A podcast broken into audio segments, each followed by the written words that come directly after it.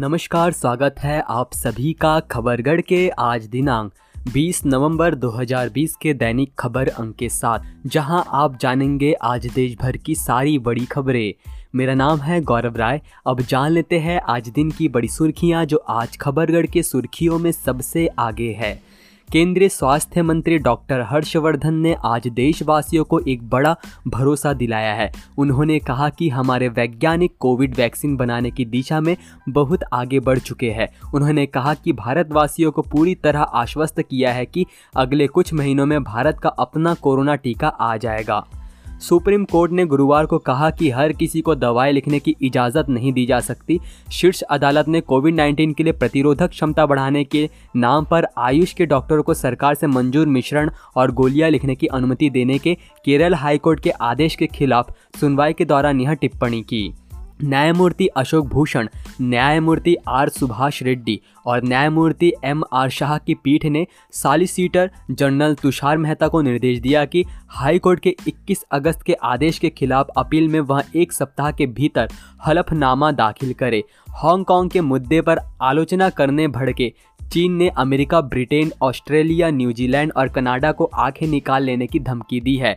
इन पाँचों ही पश्चिमी देशों ने चीन के विरोधियों को हांगकांग में सांसद नहीं चुने जाने के लिए नए नियम बनाने की आलोचना करने के लिए फाइव आइज़ गठबंधन बनाया है। America, Britain, Australia, New Zealand और कनाडा ने चीन से कहा है कि वह अपने नए नियमों को वापस ले। भारत में शुक्रवार यानी 20 नवंबर तक कोरोना वायरस संक्रमण के कुल मामले 90 लाख के पार हो चुके हैं। देश में कोरोना का रिकवरी रेट तिरानवे प्रतिशत पर है। अब खबरें राज्यों से। उत्तर प्रदेश के पूर्व मुख्यमंत्री और बसपा प्रमुख मायावती के पिता प्रभु दयाल का बृहस्पतिवार को निधन हो गया है। वह पंचानवे वर्ष के थे। उन्होंने नोएडा के मेट्रो अस्पताल में बृहस्पतिवार की शाम चार बजे अंतिम सांस ली। उनका स्वास्थ्य खराब होने पर उन्हें मेट्रो अस्पताल में बुधवार को भर्ती कराया गया था। उनके पार्थिव शरीर को उनके दिल्ली स्थित आवास पर ले जाया गया है और अंतिम दर्शन के लिए रखा गया। महाराष्ट्र में नौवीं से लेकर बारहवीं तक की स्कूल खोलने को लेकर तैयारी ज़ोर शोर से शुरू हो गई है। शिक्षा विभाग की तरफ़ से सभी मनपा और जिला अधिकारियों को पत्र लिखे जाने के बाद निःशुल्क कोरोना जाँच जारी है। स्कूल में हाजिरी लगाने के लिए यह जाँच करना अनिवार्य है, इसलिए अब शिक्षक और शिक्षकेतर कर्मचारी डरते डरते कोरोना जाँच केंद्रों पर जा रहे हैं। बिहार में ट्रेनों की पटरियों पर उतरने का सिलसिला जारी है। इससे पहले बिहार चुनाव के पहले बिहार में ट्रेनों की बाहर आई थी। अब छठ महापर्व के समाप्त होते ही बिहार के स्टेशनों से सात जोड़ी इंटरसिटी और चार जोड़ी मेमू चलाने की घोषणा की गई है। गुरुवार को जारी आदेश के अनुसार 21 नवंबर से 30 नवंबर के बीच ये सभी 11 ट्रेनें पटरी पर दौड़ेंगी। पश्चिम बंगाल के राज्यपाल जगदीप धनखड़ ने एक बार फिर राजनीतिक हिंसा को लेकर राज्य सरकार की भर्त्सना की। राज्यपाल ने बृहस्पतिवार को कहा कि राज्य में लगातार राजनीतिक हत्याएँ हो रही है और उनके बार बार कहने के बावजूद मुख्यमंत्री, मुख्य सचिव और पुलिस महानिदेशक ने पुलिस और प्रशासन को राजनीतिक रूप से तटस्थ रहने के लिए कोई ठोस निर्देश जारी नहीं किया है। भाजपा नेता ज्योतिरादित्य सिंधिया ने मध्य प्रदेश में हाल ही में हुए उपचुनाव में भाजपा की जीत का श्रेय प्रदेश की जनता एवं पार्टी के आला नेताओं को दिया। सत्तारूढ़ भाजपा ने 3 नवंबर को 28 विधानसभा सीटों पर हुए उपचुनाव में से 19 सीटें जीती थी, जबकि मुख्य विपक्षी दल कांग्रेस को मात्र 9 सीटें मिली। भाजपा की वेल यात्रा को मजबूती देने के लिए तमिलनाडु के पार्टी नेता शनिवार को चेन्नई दौरे पर आ रहे हैं। केंद्रीय गृह मंत्री अमित शाह और वरिष्ठ नेताओं के साथ भावी रणनीति पर चर्चा करेंगे। बता दें कि तमिलनाडु सरकार के प्रतिबंध के बावजूद पार्टी की इस यात्रा ने ध्यान खींचा है। यह भी अनुमान है कि केंद्रीय गृह मंत्री अभिनेता रजनीकांत के साथ मुलाकात करेंगे। राजस्थान के मुख्यमंत्री अशोक गहलोत ने गुरुवार को इंदिरा गांधी मातृत्व पोषण योजना लॉन्च की है, जिसमें प्रदेश के चार आदिवासी जिलों में गर्भवती महिलाओं को तीन किश्त में छह हज़ार रुपए की आर्थिक सहायता देगी। योजना के तहत नकद राशद तीन किस्तों में गर्भवती महिलाओं को आर्थिक सहायता दी जाएगी। कर्नाटक सरकार ने हुबली रेलवे स्टेशन का नाम बदल दिया है। स्टेशन का नाम बदलने को लेकर सरकार की ओर से अधिसूचना जारी की गई। अब यह station Shri Siddharudha Swami ji railway station Hubli के नाम से जाना जाएगा। सिद्धारुद्धा स्वामी के अनुयायी लंबे समय से हुबली स्टेशन का नाम अपने गुरु के नाम पर रखने की मांग कर रहे थे। कर्नाटक सरकार ने बताया कि केंद्र ने नाम बदलने के उसके प्रस्ताव को मंजूरी दे दी है, जिसके बाद इस संबंध में अधिसूचना जारी की गई। कोरोना वायरस के बढ़ते मामलों के चलते गुजरात सरकार ने रात का कर्फ्यू लगाने का ऐलान किया है। ये कर्फ्यू शुक्रवार से लागू होगा। गुजरात प्रशासन ने गुरुवार शाम को यह जानकारी दी। गुजरात प्रशासन ने कहा, राज्य सरकार ने अहमदाबाद में 20 नवंबर से रात 9 बजे से लेकर सुबह 6 बजे तक रोज़ाना कर्फ्यू लगाने का फैसला किया है। ये फैसला तब तक लागू रहेगा जब तक गुजरात में कोरोना वायरस की स्थिति बेहतर नहीं हो जाती है। समर्थन मूल्य पर धान की खरीदी एक दिसंबर से शुरू होने वाली है। इसके पहले कलेक्टर और एसपी ने छत्तीसगढ़, ओडिशा सीमा का मुआयना किया। उन्होंने कहा कि ओडिशा के धान पर नकेल कसने के लिए सीमा पर चेक पोस्ट लगाया जाएगा। कलेक्टर ने कहा, इस बार बिचौलिए बख्शे नहीं जाएँगे। डंप हुए धान पर भी कार्रवाई कर जल्द सील किया जाएगा। तेलंगाना सरकार ने कोरोना संक्रमण के इस दौर में लोगों को बड़ी राहत दी है। सरकार के आदेश के मुताबिक अब कोरोना वायरस आरटीपीसीआर टेस्ट के लिए लोगों को कम पैसे चुकाने होंगे।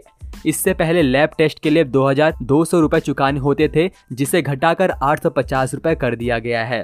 झारखंड में बेलगाम होते अपराध पर कढ़ाई से लगाम लगाने के लिए सूबे के डीजीपी एम वी राव ने कड़ा रुख अख्तियार करते हुए पुलिस अफसरों को निर्देश दिया है कि वे हथियारों से लैस अपराधियों को मार गिराए। उन पर किसी तरह का कोई रहम नहीं करे।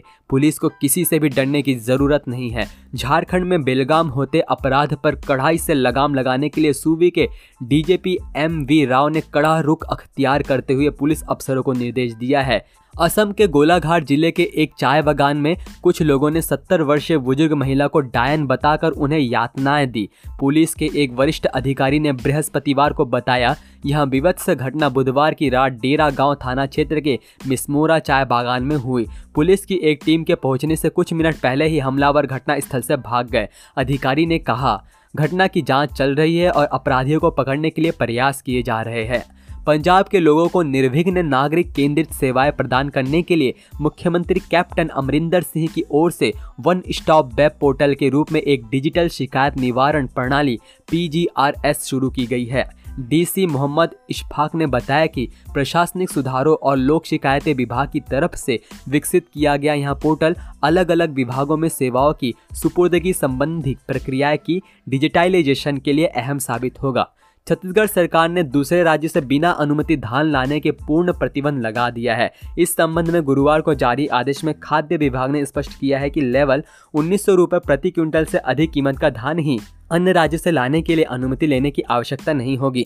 लेकिन ऐसे धान लाने की सूचना संबंधित ज़िले के खाद्य नियंत्रक या खाद्य अधिकारी को देनी होगी। यह आदेश प्रदेश में समर्थन मूल्य पर धान खरीदी की प्रक्रिया चलने तक लागू रहेगा।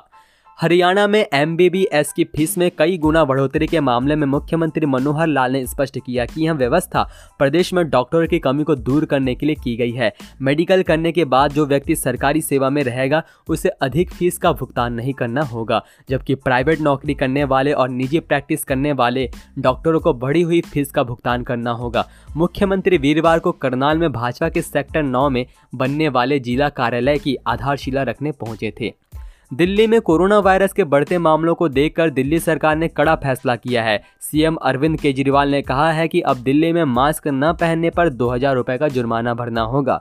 सीएम केजरीवाल ने कहा कि दिल्ली में कोरोना की स्थिति पर चर्चा करने के लिए आज दिल्ली में सर्वदलीय बैठक बुलाई गई थी। मीटिंग में कई सुझाव मिले। अच्छी चर्चा हुई। उन सुझावों पर हम अमल करेंगे। हिमाचल समेत तेरह राज्यों का प्रधानमंत्री ग्राम सड़क योजना के तहत सड़क निर्माण में प्रदर्शन अच्छा नहीं है। इनकी गुणवत्ता राष्ट्रीय औसत से भी खराब है। केंद्र सरकार ने सभी राज्यों के लिए इस असंतोषजनक ग्रेडिंग का औसत चार प्रतिशत रखा था, जबकि देश का यहाँ औसत सात दशमलव सात फ़ीसदी है। हिमाचल समेत तेरह राज्यों का यहाँ यू ग्रेडिंग स्तर सात दशमलव सात प्रतिशत से भी ज़्यादा है। इस पर केंद्रीय ग्रामीण विकास मंत्रालय ने असंतोष जताया है और हिमाचल को सड़कों की गुणवत्ता में सुधार करने को कहा है। खबरगढ़ के तरफ़ से विशेष सूचना, अधिकतर राज्यों में लॉकडाउन लगभग खुल चुका है, पर कोरोना अभी भी हमारे आसपास ही है। इससे बचने के लिए सरकारी दिशा निर्देशों का पालन करें। अगर आपको सर्दी जुकाम, गले में दर्द की परेशानी हो तो नेशनल हेल्पलाइन नंबर नौ एक एक एक दो तीन नौ सात आठ शून्य चार छः या टोल फ्री नंबर एक शून्य सात पाँच पर डॉक्टर से निःशुल्क परामर्श ले। व अपनी आँख, नाक और मुँह को छूने से पहले अपने हाथों को धो ले। सावधान रहे, सुरक्षित रहे। बदल कर अपना व्यवहार करे कोरोना पर वार। आप सभी के लिए ये सारी जानकारी मैंने और खबरगढ़ की टीम ने जुटाई है। अभी के लिए इतना ही। देश दुनिया की बड़ी खबरों के लिए हमारे साथ बने रहे। जय हिंद, जय भारत।